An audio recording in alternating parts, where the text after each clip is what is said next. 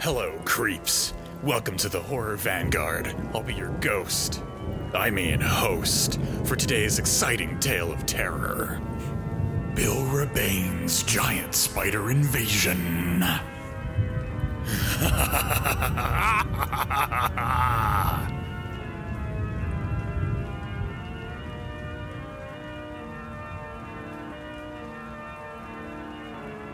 Hello, everyone, and welcome to this week's episode of Horror Vanguard. I am one of your hosts. I am Ash. I am joined, as always, by the one, the only John, aka the Liquid Guy. How's it going, John, the Liquid Guy?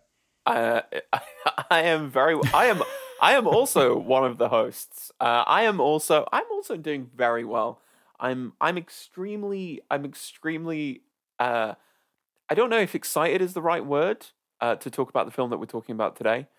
Uh, but I can't wait. I think this is going to be an absolute wild ride of an episode. I mean, I, I am filled with this uh, immortalized hopefulness that could only emerge uh, from the higher plane of Wisconsin. So, yeah, some some serious Wisconsin cheese vibes. This is this is this is what we're doing.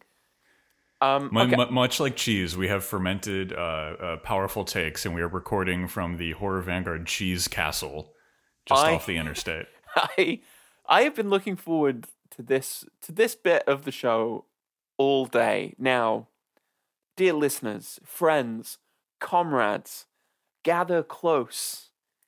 We are talking about the legendary cult classic, The Giant Spider Invasion now, unforgivably, some people, some among you, may never have come across this film.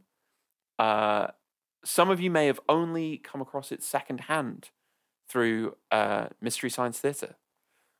But I, I advise you all, wherever you are listening to this episode, to just take a moment, center yourselves, and listen closely as my dear co host and friend, tells you and everyone else what this film is really all about. What is Giant Spider Invasion? More than just a fragment of early 1970s indie cinema, it's a discursive tool, a lens through which we can focus our conversation on a cultural interregnum, a lost paradigm of American understanding. This film unfolds as the castle of Otranto for a new field of the Gothic, the Wisconsin Gothic. Not quite the Midwest, not the industrial expanse of the Rust Belt, nor the rolling bucolics of the plains, Wisconsin is a cultural labyrinth. It is also a Gothic political ambiguity. Wisconsin is the home of conservative ghouls like Joseph McCarthy and Scott Walker, while also being home to America's most successful socialist government and some of the boldest strikes in our nation's history. All of this is overlaid on the top of the buried history and genocide of Ojibwe, Potawatomi, Ho-Chunk, and Oneida peoples. Wisconsin is also the core of America's relationship to the former Soviet Union. This is shaped by more than just the aforementioned vacuity of McCarthy, but also a close encounter between the American and the Soviet. At 4:30 a.m., September 5th, 1962, the Soviet spaceship Sputnik would come hurtling back toward Earth. However, the voices of the Pyatnitsky Russian choir would not sing in their Soviet homeland, but on a quiet street in Manitowoc, Wisconsin. In the midst of the Cold War, an experiment in Soviet spaceflight would make first contact with alien life a world away, igniting an unspoken, revolutionary hope, a brief glimpse of Soviet cosmism in America's Dairyland. Yuri Gagarin, the first man in space, would say of being a cosmonaut the path of a cosmonaut is not an easy, triumphant march to glory, as some people make it out to be. You have to put in a lot of work, a lot of sweat, and have to get to know the meaning of not just joy, but also grief, before being allowed in the spacecraft cabin.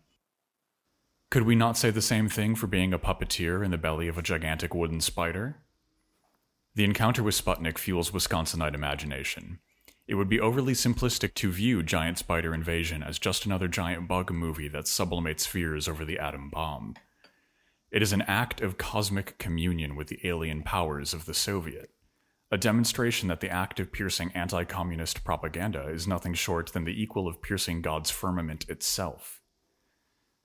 Approaching giant spider invasion requires something deeper than just an active engagement with the ideological symbolism as depicted on screen. It needs an actively political theory of cultural engagement, a historically materialist approach to giant spiders and what it means when they invade. This evening, go out into the night air, look unto the heavens, and find your messenger shrieking across the void of eternity. There is a Sputnik destined to crash into your unassuming city streets. There are giant spiders that will invade you. This cannot be avoided. This cannot be denied. We have only to look to the heavens with open arms and hands held in communion with everyone else awaiting their touch of the numinous. Join us as we discuss Bill Rebane's giant spider invasion. Ah, chill, chills, chill. I literal, literal chills. Um, I I am so that was that was that was as good. Uh, a little behind the scenes kind of knowledge for everybody. Like Ash Ash writes the précis, and the very first time that I hear it is when we record each episode of the show. Um, so everybody gets to hear my kind of unfiltered response to hearing it for the first time, and and I'm just I am just sitting here with the world's biggest smile on my face. Uh, that was so good. But Why, thank you.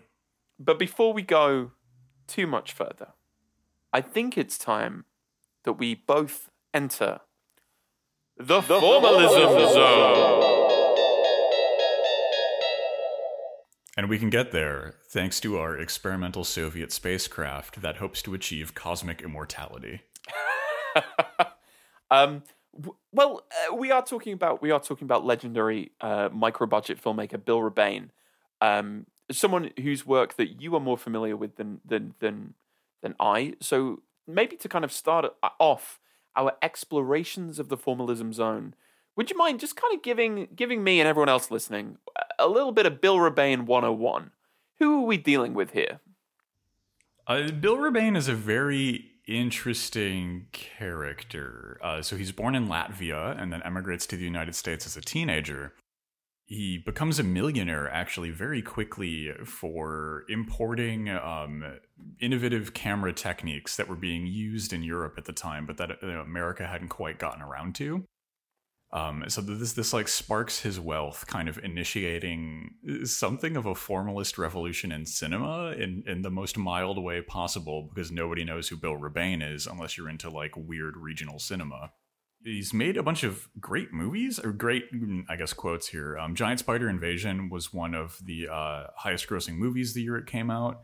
He also made uh, monster a go-go um, herschell gordon lewis finished that film after he started it. Then there's uh, the alpha Dis- incident the capture of bigfoot the demons of ludlow blood harvest twister's revenge which is about a monster truck that has an artificial intelligence. So that rules um, and this is this is kind of this is what we get. This is what we get with Bill Rebane. And politically, like what kind of?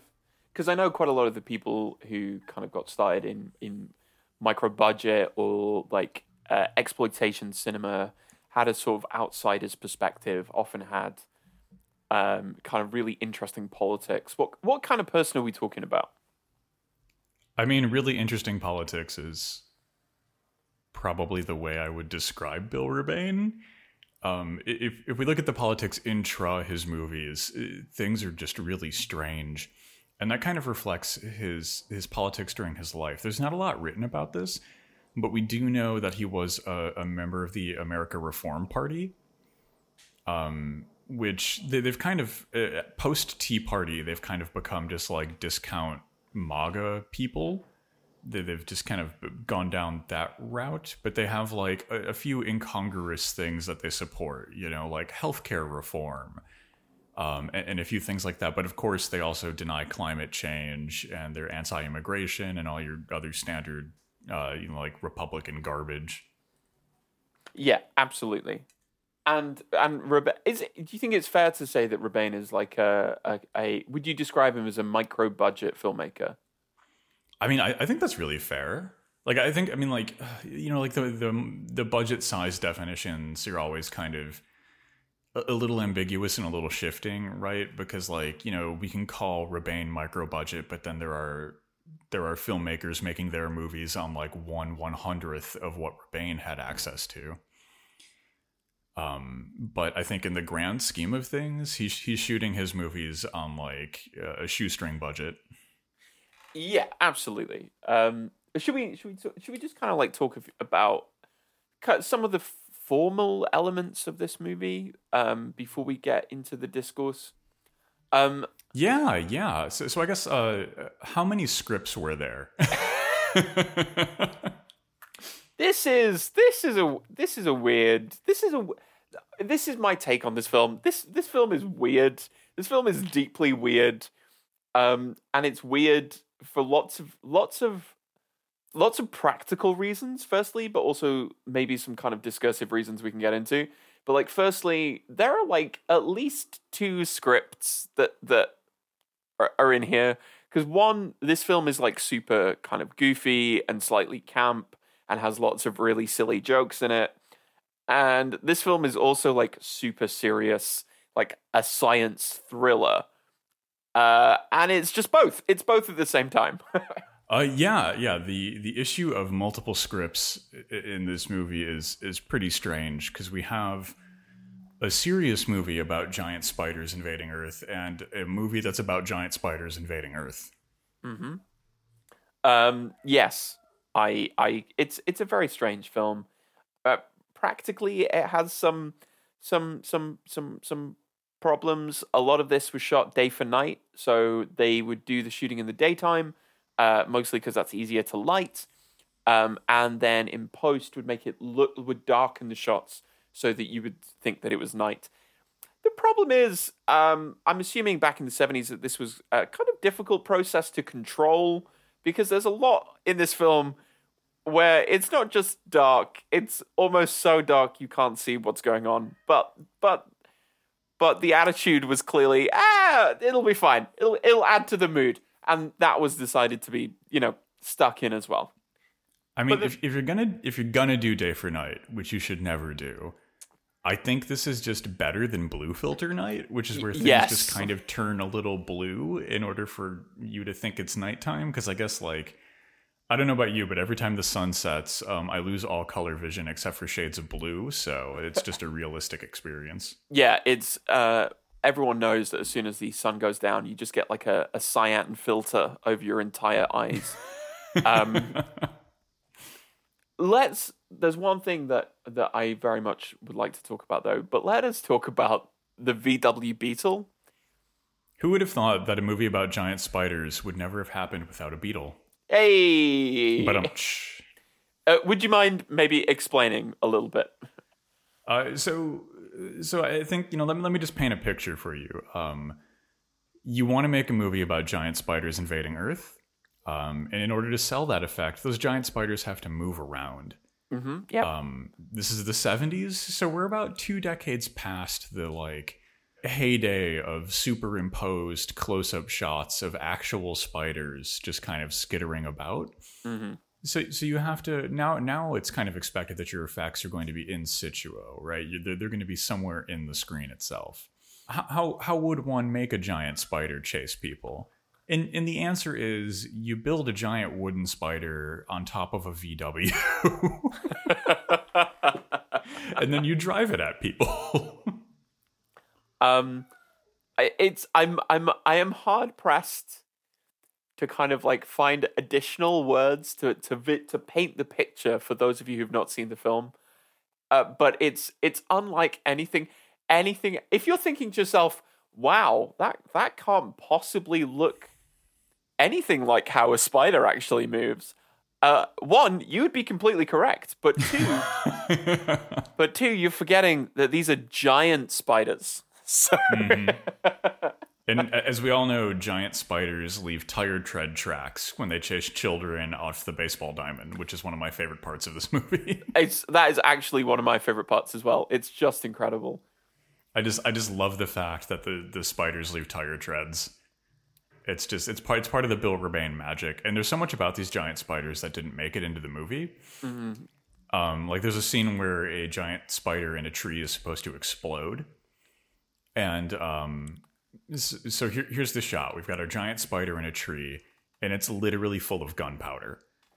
Um, two two dudes are several branches above this thing, and they're dropping lit matches down onto the IED spider. Uh, and Bill Rebane is just filming from a safe distance. Um, so they drop one match, nothing happens. Match two, nothing happens. Uh, they're getting a little annoyed. They drop the entire matchbook on fire on onto the IED spider. Nothing happens. Uh, Bill, Bill shuts off his camera, and then the tree explodes, uh, uh, injuring, of course, both uh, stagehands in the process. And Bill Rebane was uh, allegedly incredibly furious that he missed his shot, and not that he had just kind of barbecued two of his staff. Yeah. Uh, you you might have uh, just been straight up murdered by by a bomb that we put in this prop, but we also missed the shot. Uh, the two things are about the same. The two things are about the same. That's everyone knows that. There, there's another one too that's like I think even worse somehow. But there was supposed to be a scene where a giant spider jumps on a house and crushes it. Calling back to the VW spider, how do you achieve such a thing? that that's a, that's a great question. And how did they achieve this? Well, here, here's how you do it. You you take your giant spider, which is essentially a puppet that two guys need to operate, and you lift it up on a crane on top of a house. And then you lift it above that house with two guys still inside of it. And then you have some tractors uh, that have chains going into the house that are going to drive away real quick to collapse the house once the spider hits it. And then you just kind of do that. Um, and, in, and in the process, you nearly impale both of your puppeteers. so, so, so when I say it takes the same kind of like courage, but also like understanding of grief and mortality that it takes to be a cosmonaut to work on a Bill Rebane movie, I mean it. No, you're not wrong. You you are hundred percent correct. I, I would just love now if like some somewhere in Russia, like a a VW with a spider taped to the top of it just like crashed into someone's field.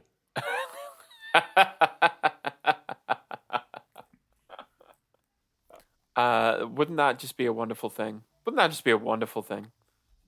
Before before we we uh, just as we start to leave the formalist zone, it is worth taking a moment to point out that this podcast um, honestly does depend on the support support of listeners who allow us um, uh, you know some financial support to help us buy things like VW Beetles that we can disguise as giant spiders um, uh, as well as the other it's, it's the official car of horror vanguard.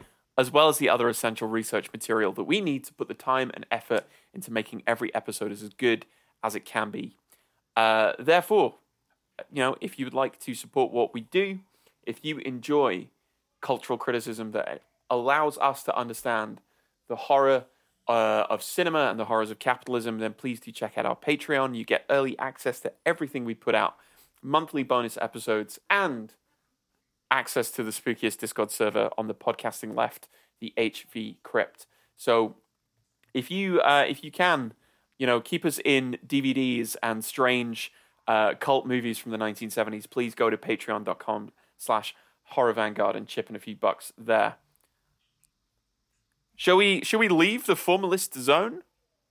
Let's uh let's speed away in our spider optimized VW Beetles as quick as we can into the discourse. Which would not be very quick. Let's be honest; those things don't they, they don't seem to they be were able breaking to... speed records now.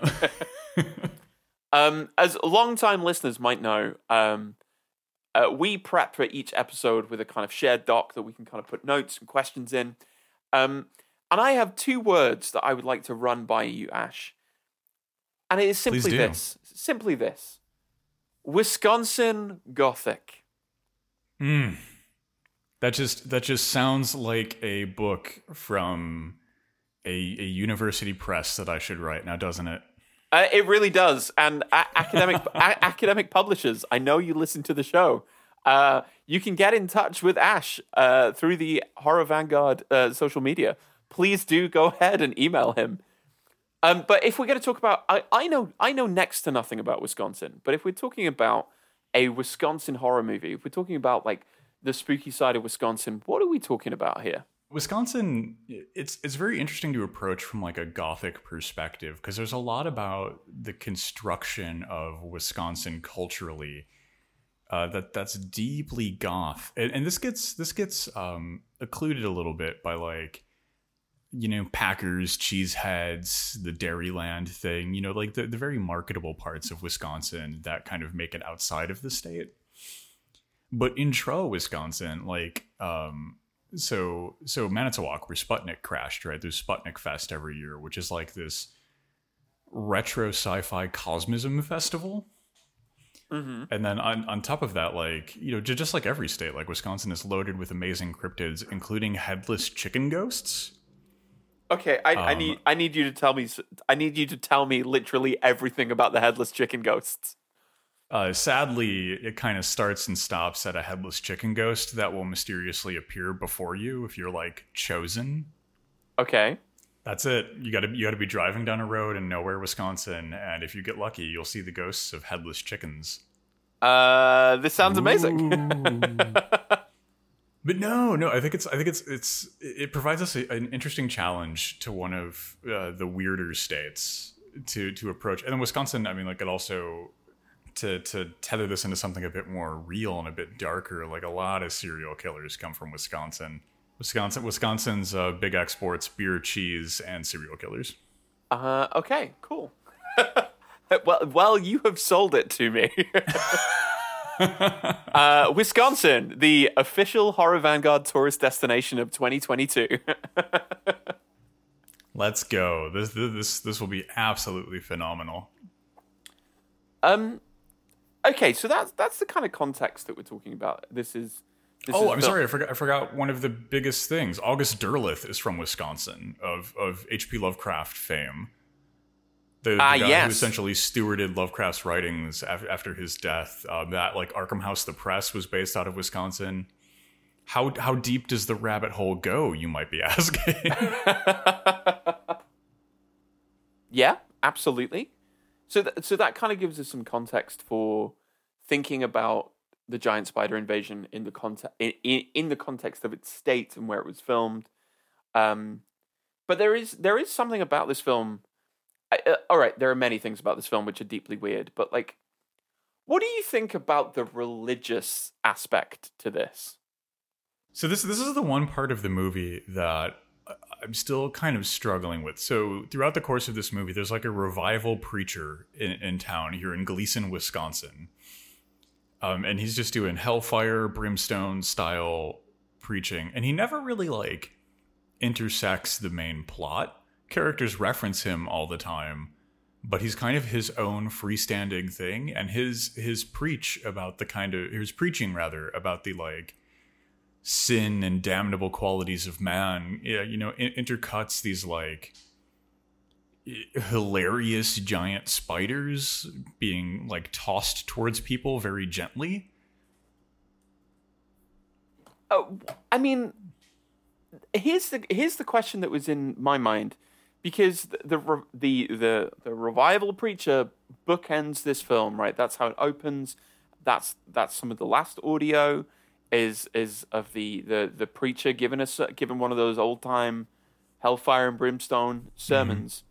So so here's here's the kind of question: Is this film suggesting that the meteor bearing giant cosmic spiders is punishment from God?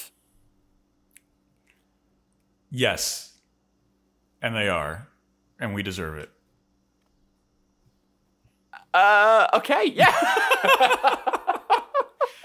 No, so I, I, th- I think there's something really interesting uh, about this, right? Like, there, there's something spiritual about Bill Rebane's giant spider invasion that I think is worth taking seriously, and that's the like.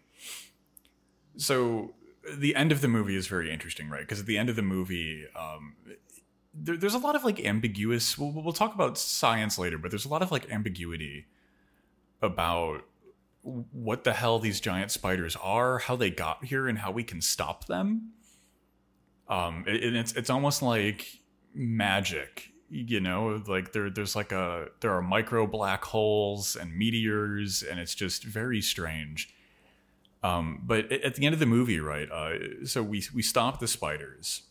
But the, the kind of thing about giant spider invasion is like it's it's too late before it even begins right? Like this is this is not a thing you stop this is a thing you prevent. You know like at the end of the movie we're in a post giant spider world you know these like trans-dimensional micro wormholes giant spiders that are born out of geodes? Like they've they've been unleashed and there's no erasing the cultural memory of giant spiders. Um but like our char- uh, like the final shot of the movie is like a black screen uh like like descending in an iris wipe over our protagonists. But we're we're the audience right? Like for them the chapter ends but for us like the house lights turn on and we have to go back into the world, right? We we can't run in the same way the characters from the movie, you know, but we're also not consumed by the same darkness that gets them. You know, and we're we're we're living 50 years post giant spider invasion and the cultural consequences that kind of birthed this movie. And like to to think about that in the context of like what it means to be damned I think, is a potentially fruitful line of discourse. What are your ideas? Wow, I I I actually hadn't really thought of it like that uh, at all, and I think that's a super compelling idea. But I think more broadly, it's definitely tying into a, a, a kind of broadly Cold War metaphor uh, of kind of cosmic anxiety. Um, mm-hmm. This idea that really the only the only threat to sort of quote unquote American uh, identity and unity is this externality. Um, and I think there's there's there's some kind of really interesting eco gothic lines that we can take with the appearance of the giant cosmic spiders as well, right? Yes, we need to talk about the eco gothic interpretations of giant spiders invading from transdimensional micro wormholes in a historically materialistic sense. Yes. so here, here's here's kind of my like big hot take about giant spiders, right? Is that, and I mentioned this in the précis, right? The obvious comparison here is kind of giant bug cinema, um, which was the kind of American cultural response to the atomic bomb. You know, like uh, the movies about giant grasshoppers and them with the giant ants. Like that's our answer to Godzilla, essentially. Um, giant spider invasion really doesn't qualify. This isn't like it's, it's not atomic the, the fear that we're dealing with here. It's not like some spiders drank a bucket of radiation and now they're huge. Um, the, the, spiders, the, these cosmic spiders, potentially predate nuclear weapons and are detached from them. Um, but what I find interesting about a lot of the giant bug movies is that they're commonly read as just fear of nuclear annihilation. Um, but the basic plot of every giant bug movie is that some giant bugs get or some sorry some regular bugs get exposed to radiation and then become giant exposing giant bugs to radiation would make them like double giant, which is an extra problem. Mm-hmm, of course. Um, but like the the course of those movies is all the same. At the end of the movie, um, American military efforts and American scientific leadership come together to tame whatever that effect was, right? To tame whatever these giant insects are, and and there, there there's loss along the way. It's a serious problem. However, it's not it's not a fear of the existence of the atomic bomb and what it means to unleash that. It's a fear of American political hegemony losing control over it.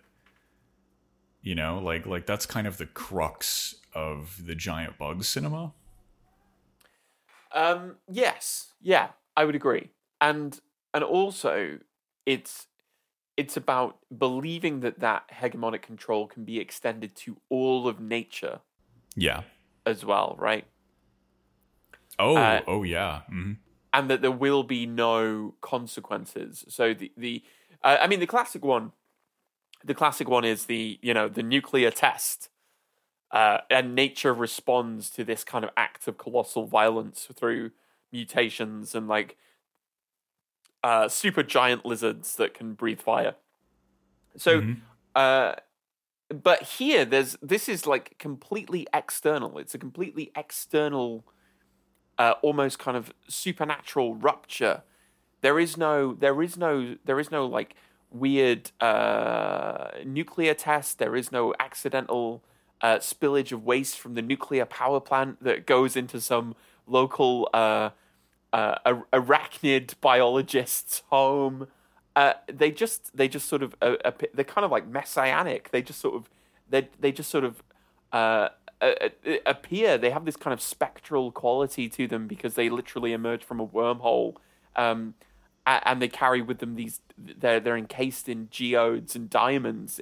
It's it's so weird that they are like completely other. That they just uh, yeah. Go, uh, go, go on, go on. No, no, go, go on. What were you going to say? um, I, I was just going to say that like there's something divine about this, right?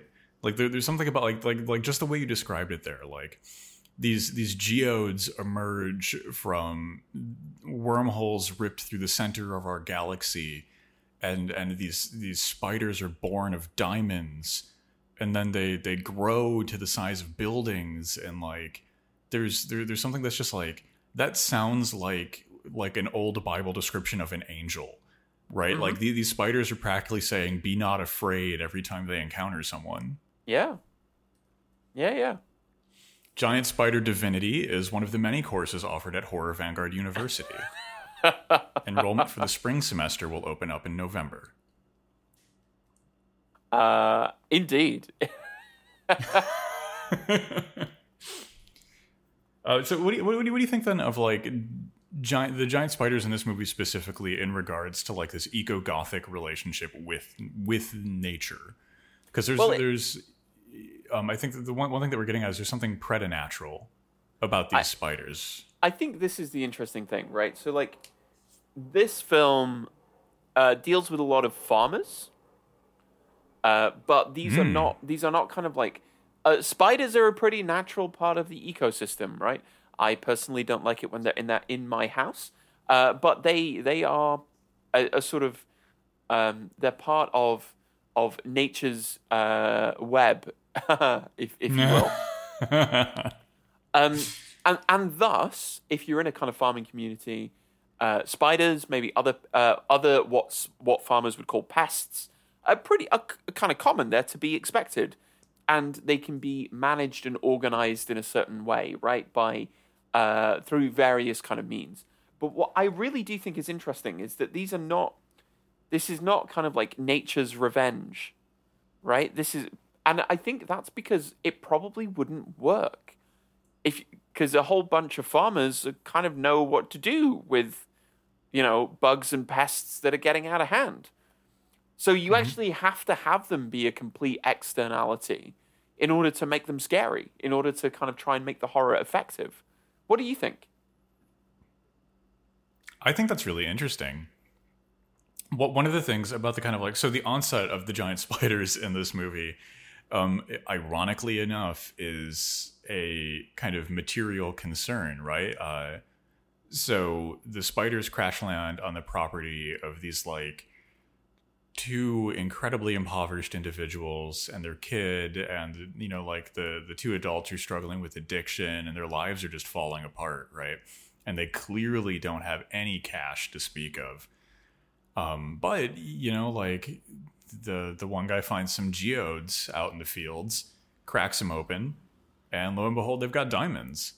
And and this represents a, an opportunity of great wealth. But they know what kind of everyone in that position culturally knows, right? Like if, if they went into town and they were like, Sheriff, I found some diamonds on my property. Well, then, like, within a week, some corporation they've never heard of would eminent domain their land through some kind of legal shenanigans and they would be out that property and those diamonds and that access to the kind of material stability that that represents. And i think the the spiders almost emerge as that uncertainty made manifest right? It's it's that fear that we we live in a time of great economic precarity. And if you even if you do kind of suddenly because like this is the cultural uh, mythology that we're working with right? Like everyone can make it you know? Like you can win the lottery you know, you're one day away from that big break that's going to make you rich. But the giant spiders trouble that, right? Because what's at the center of these diamonds?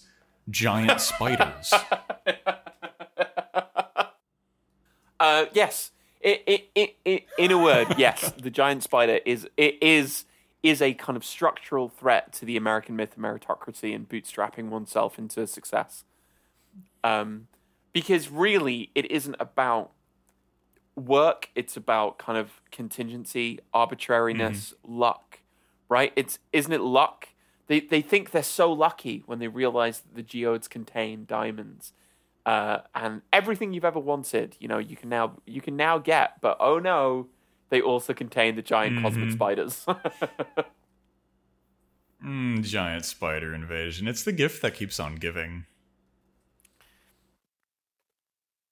Um, there is there is there is one thing that I wanted to kind of get your your thoughts on in this because this is this is sort of your um your area of expertise, if you will, which is how this film deals with mobs and law enforcement. So uh, so as, as, you mentioned at the start of the show, Mystery Science Theater 3000 uh, does an episode with Bill Rebane's giant spider invasion. And every time the crowd appears, they're all just yelling like, "Oh, Packers won the Super Bowl! Packers won!" And like everyone is like running around and panicking. And like you know, we have we have like yeah. of course in the text of the movie itself, it's people either running from giant spiders or running to try and kill giant spiders. And and what we see is we kind of see like the law enforcement failing to contain this these mobs who are going after the giant spiders and I think, of course, on the surface, this represents like the inherent contradiction in the system in which we operate, right? Where it's like that that anxiety, right? Those those giant spiders that are, that live inside of our precarity, they have to be faced eventually, or they're just going to devour us. But I think like the fact that MST3K invokes the Packers got me thinking about Black Lives Matter protests, right? Um, but because like the obvious uh, aesthetic parallel are the riots that happen whenever a team wins a sporting event, right? That that's worth any note. Cars get flipped, places get loaded, things get torched by an unruly mob. But it's it's you know like when you're doing that in the name of the Packers and the glory that is Green Bay, Wisconsin. That's not like a affront to hegemonic white supremacy. And so it goes like un, unchecked and unpunished. I was thinking something very similar actually, which was like it's super interesting that that uh, in this film the sheriff is like uh, so so a kind of mob organizes to to go and track down the the giant spider, which for some reason uh, often seems to be very difficult to find. but a mob organizes to to hunt it down, and they're all waving shotguns around. Uh, and the sheriff basically appears to just go, oh, you all go home mm-hmm. now, and just sort of ge- to gently wag a finger at them. Um, and it's like I-, I was thinking something very similar, like the autonomous organization of people uh, is met with wildly divergent responses based upon who those people are. You know, the the mob is seen as either something to be uh, kind of corralled and and brutalized and disciplined, or it's seen as something like that's like, oh, it's just people being overexcited and they just need to all calm down and go home. And we know, we know which groups get put into which of those categories, right? Absolutely. And I think the figure of the sheriff is especially interesting because he is played by Alan Hale Jr., uh, the skipper from Gilligan's mm-hmm. Island. Mm-hmm. And so we have we have here like like Gilligan's Island used to be a fixture of the American cultural landscape, right? Like there was a time not too long ago where like Gilligan's Island was in. Like that was the hot, televised hotness. Forget your Game of Thrones. We've got the Professor and Mary Ann here on Gilligan's Island. And like mm-hmm. yeah. That's that ties this movie into this kind of uh, almost Norman Rockwell Americana, right? Like like this this dated moment of our past that's pre neoliberalism you know this this pre-Reaganite America is kind of connected into Bill Rebane's giant spider invasion um, through the presence of Alan Hale, largely in his position within Gilligan's Island. God, what is our show? Um, that's that's such that's such a good connection to make, though. That's such a good connection to make, and this this that that linking back into a longer genealogy of like the kind of harmless uh, that you know paternalistic law enforcement figure, but actually showing the extent to that to which that that is basically one impotent to actually do anything effective, and two tacitly and expli- and often explicitly condones uh, often very racialized violence against those who try and organize autonomously for themselves. Absolutely. Oh, this episode's going some fun and exciting and unexpected places. Well, should we get, should we keep this going by having a quick chat about science? Because this movie has some feelings about science. Yes. Where do you want to start? Oh, good grief! Uh, where where should we begin? Um, let, let's let's actually why don't why don't you just kind of lay out what this film's relationship to science and particularly NASA is? Oh, so okay. Um, our two protagonists. This movie has a lot of protagonists. Our two heroes who are kind of tasked with stopping the giant spider invasion are two different scientists. Um, and mm-hmm. and they're they're constantly just babbling science jargon back and forth with each other and discussing the wormhole um, that creates giant spiders that live inside of geodes. And this movie is very difficult. It's it's almost like a bad. This is a bad episode of uh, the original series of Star Trek. You know, I no, I take that back. This is a bad episode of Voyager because because the, the, these two are like the the captain. The gravimetric flux is causing spider geodes to appear all over the ship.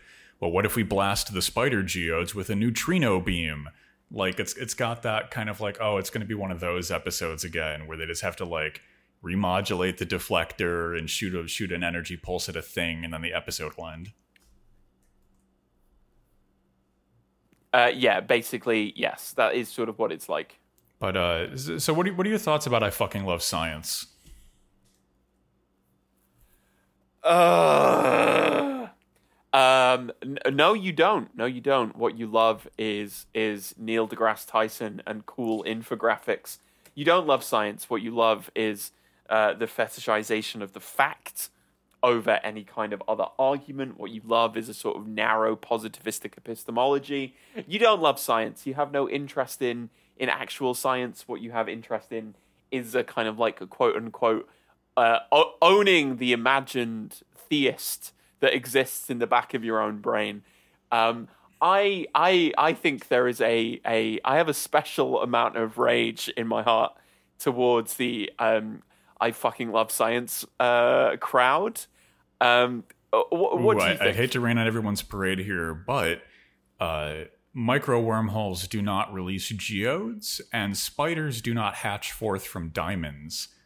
Um, uh, ding, plot hole, everybody. so this movie is not scientifically accurate, which makes it bad. Uh, got him, got him, got him. Pew pew pew pew. Got him. Um, no, like I, I, I completely agree. Like th- this kind of like scientific positivism doesn't exist without 9-11 Right, like this is this is directly the Whoa, result of that, this. That like is, that is a that is a that is a big that's a big swing that I was that I was not expecting. uh, you ne- never never expect the Spanish Inquisition of my commentary. Um, no, but like there, there's this there's this kind of like massively conservative swing that like all these sectors of American culture take, and and the kind of I fucking love science attitude and and this Neil deGrasse Tyson approach to because Neil deGrasse Tyson I, I, have no problem with him himself he just seems boring, but like I do take great umbrage with how he approaches culture.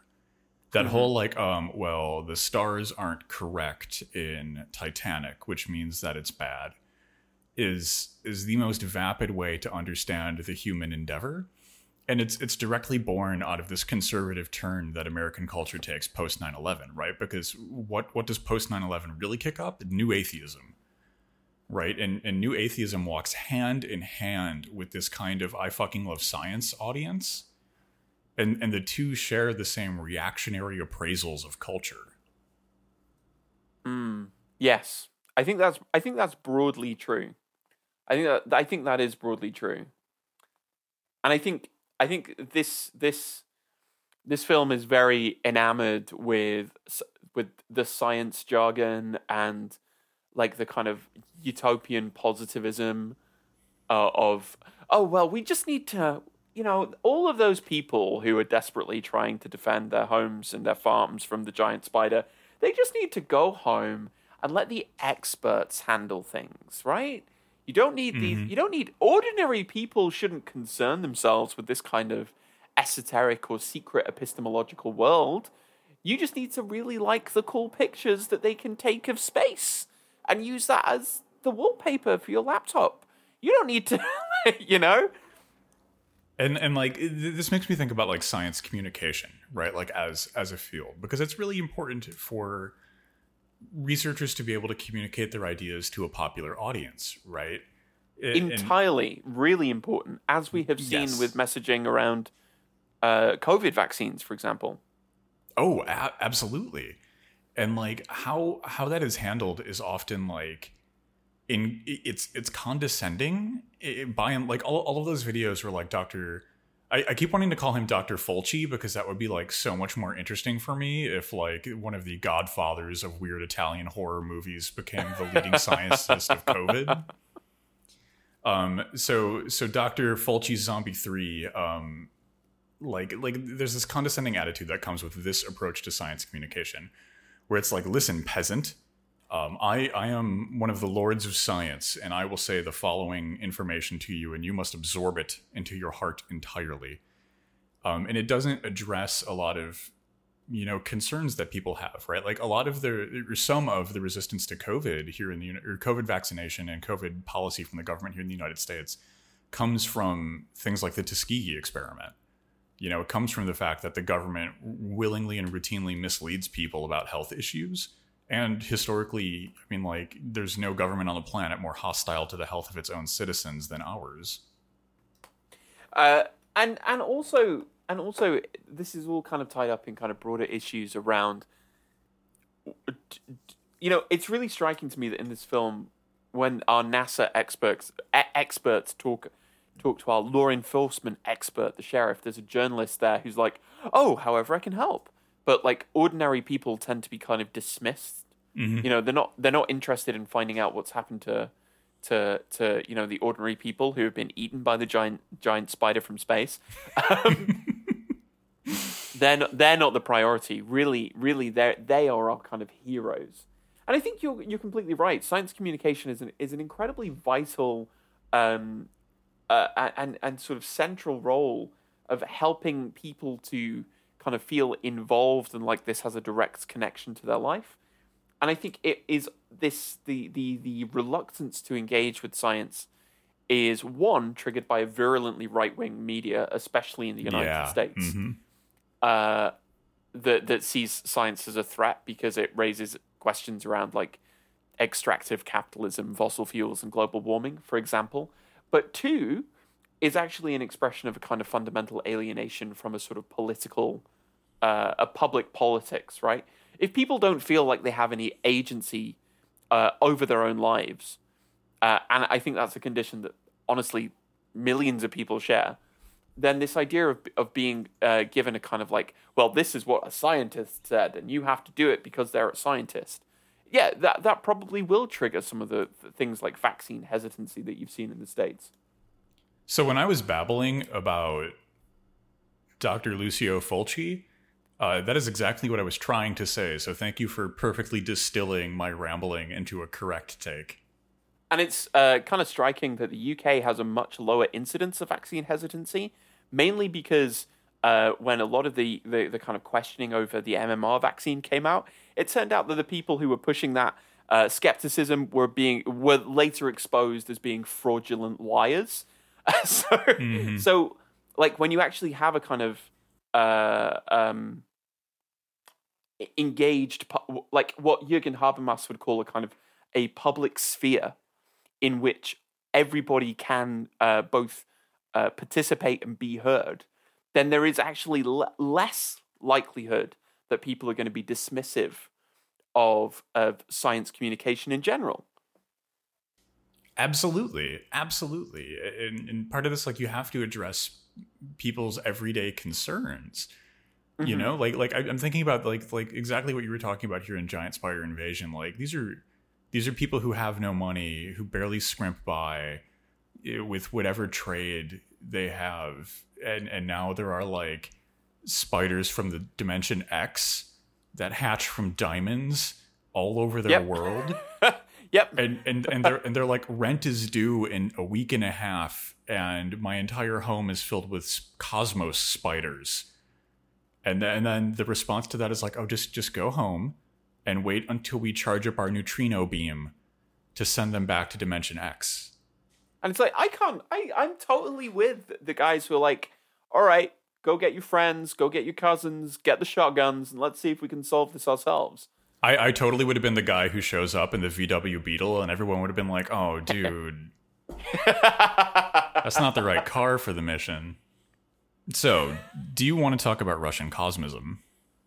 I would love to talk about Russian cosmism. because Gi- giant spider invasion has been circling the Russian cosmism hole for the entire episode, and I think we have to talk about um, resurrecting our dead to live as immortal space gods. Uh, yeah, absolutely. I think I think we should absolutely have an immortal proletarian cosmic communism. Um, that sounds great. Um, for people who don't know, what is Russian cosmism? Um, so in the early days of the Soviet Union, there was a lot of like interesting and innovative and experimental thought and art and philosophy, and Russian cosmism is one of the ideas that kind of emerges from that. Um, and there's a lot inside of Russian cosmism, and I think it. I don't. Would you agree that? It's fair to say that like a lot of that still hasn't made it to English. You oh know, yeah, that- yeah, ab- absolutely. so my my understanding is perhaps uh, very rudimentary compared to someone who can I don't know read Russian. Um, but but the basic gist is that like it's a way of looking at society and history and the future that suggests to us that there the the act of kind of liberating everyone from oppression doesn't just mean the present and the future, but it also means the past. And sometimes this literally manifests as making a machine to resurrect the dead so that they can live forever in space as a way to fully heal the ills of time. Yeah, Russian Russian cosmism is is a genuinely fascinating artistic movement Yeah. that emerges in the first kind of twenty or thirty years of the twentieth century, um, and it has its roots in this idea that actually there is no kind of limit to the productive potential of human beings. Um, so the there is this incredible uh, political party called the Biocosmist Immortalists, uh, which is just an incre- just amazing. just Uh, who wow. in 1922 they released uh, a manifesto which said that we take the essential and real rights of man to be the right to exist, immortality, resurrection, rejuvenation, and the freedom to move in cosmic space, and not the supposed rights announced when the bourgeois revolution was declared in 1789. Um, so the, kind of basis of a, of a cosmist co- communist society is one uh, immortality because death is a curtailment of your freedom and two an ultimate spatial freedom uh, to to to to exist in space as a sort of galactic proletarian. It's it's kind of it's very it's very weird if you are accustomed to very sort of dry economist marxism uh, but it's also super interesting and shows the extent of the kind of radical uh, and very very scientifically literate um, artistic and philosophical avant-garde that existed in uh, 20th century 20th century uh, Russia. Yeah, yeah. I- I find this I find this line of thinking to be really interesting. It's definitely out there, but it's incredibly thought provoking, possibly because it's so out there. Um, in uh, Boris, the introduction to Boris Groys uh, Russian, I almost said Wisconsin cosmism, which I guess is the theme of today's episode. but in in his intro- introduction of Russian cosmism, he writes. Fedorov interpreted this acceptance of natural death as an internal contradiction in socialist theories of the 19th century. Future generations were supposed to enjoy socialist justice at the price of a cynical acceptance of an outrageous historical injustice, the exclusion of all previous generations from the realm of socialist utopia. Socialism thus functioned as an exploitation of the dead in favor of the living. And that for mm-hmm. me you know like like the the literal text here where it's like we're going to we're going to create a machine that resurrects everyone who dies so that they can go live in outer space but but that the the kind of like this acceptance of the exploitation of everyone who has died in favor of everyone who will one day live i i think is an incredibly puzzling thing to think over. And it, it ties in to, to the giant spider invasion, I, I, think in a lot of really interesting ways because this movie is very focalized on like there, there's almost like so we, it's this preacher right this this this kind of a uh, difficult to interpret figure of the preacher who we've been like chewing on this this entire episode. Um, he's very focused on everyone that he's everyone in his congregation, his flock being damned and their souls being lost and them having forgotten where they stand and these kind of like classic hellfire things right and like but in a way like the, the the way we go about handling the giant spiders in the movie treats everyone who's already alive in the movie as lost you know like all, all of these like you know rednecks who are wandering around trying to figure out how to live with a giant spider embedded in their forehead are like you know just like okay whatever they're gone to us now. You know, we only have the future to save. I, I think this Russian cosmism really questions how disaster is approached. Yeah, I think that's that's really important. And actually, it's it's probably worth pointing out that uh, quite a lot of Russian cosmists or those who were kind of connected to the cosmos movement later went on to teach people who were involved in the early Soviet space program. Yes, yes.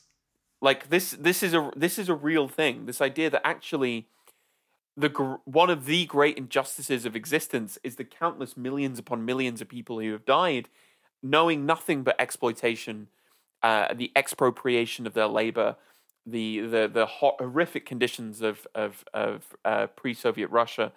So, like the cosmist idea of like actually, uh, t- the technological resurrection of the dead is is uh, liberatory. It's it has a justification to it under socialist ideals, and the expansion into space is not a kind of col- a colonizing of space, but is actually a kind of uh, special avenue of freedom for human beings. And if you think about it, that's that's uh, one of the really interesting things about the Soviet Union space program. You know, uh, America uh, America went to the moon and planted a flag in it. Uh, you know, Gagarin orbited the Earth before crashing it. Like, so it's really important to kind of try and think about for for people who were uh, uh, in the Soviet Union or Soviet states and people who were uh, part of socialist uh, countries during the 20th century. This idea of going to space was not simply a kind of Cold War arms race with America, but was a kind of symbol of the potentiality of human existence like what what you said, I think is is spot on and brilliant. And like Fedorov talking about doing justice for those who have died and allowing them access to the utopia that we're trying to build directly being the thing that starts the Russian space program, which is the thing that crashes Sputnik into Manitowoc, Wisconsin, which is the thing that is like the imaginary inspiration behind a film like Giant Spider Invasion. Like the the the thread that we're weaving here i think it's just it's i don't have a theoretical take on this but i just love the kind of symphonic majesty like like the the Azathothian piping of the orchestra of history that's going on here. Uh absolutely. I mean, and if you've never come across it please do try and track down some of the um uh, writings of the russian cosmists. Boris Groys is uh, the person who's been super influential in translating some of that stuff into English. Um, but this idea that that uh, Sputnik was not just a technological uh, accomplishment, but was actually a kind of uh, direct result of this cosmic utopianism. Where you know, it's really striking that American cinema and American culture saw space as a threat because it was the external coming in to threaten the hegemonic norm, whereas uh, the Soviet avant garde saw space as potential freedom, as potential liberation, uh, and it saw it as humanity kind of going out not just into the world but into the universe is really striking. Which, uh, not to not to bring this up again, but uh, Star Trek takes uh, its its philosophical underpinnings from one of these space traditions and not the other. I'll leave the audience to puzzle which. we should we should do more Star Trek episodes in the future. I feel like it's just calling to us at this point. should we answer our questions for the audience section? Scientists of all ages. Who? What? Brilliant. Gee whiz. Just brilliant. we should ask the audience some questions. So I have two uh, kind of quick questions to ask people, which is one, why spiders? Why spiders? and more importantly, where have spiders gone in horror? Because I was thinking about this, and there really hasn't been a good arachnid horror movie for a very long time.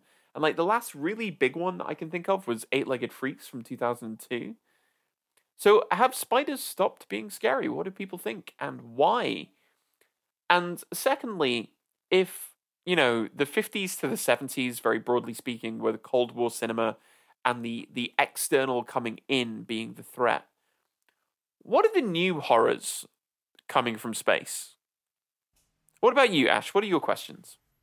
Ooh, those are phenomenal, phenomenal questions. I, I think I would only only really have one question to ask the audience today, and that's Bill Rebane is decidedly influenced by the kind of culture and history that emerges in Wisconsin specifically. And I, I would ask our listeners from other states, um, what, what what do you have in like your local cinema palette that kind of speaks to these same ideas and things that Rebane was looking to explore? Like, what are the other regional directors and regional cinema crews that are like struggling in similar directions? Ooh, great question. Great question.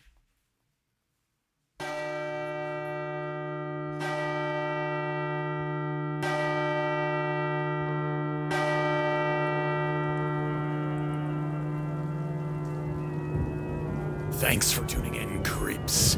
And remember, stay spooky. 嗯哈哈哈哈哈哈哈哈啊哈哈哈哈哈哈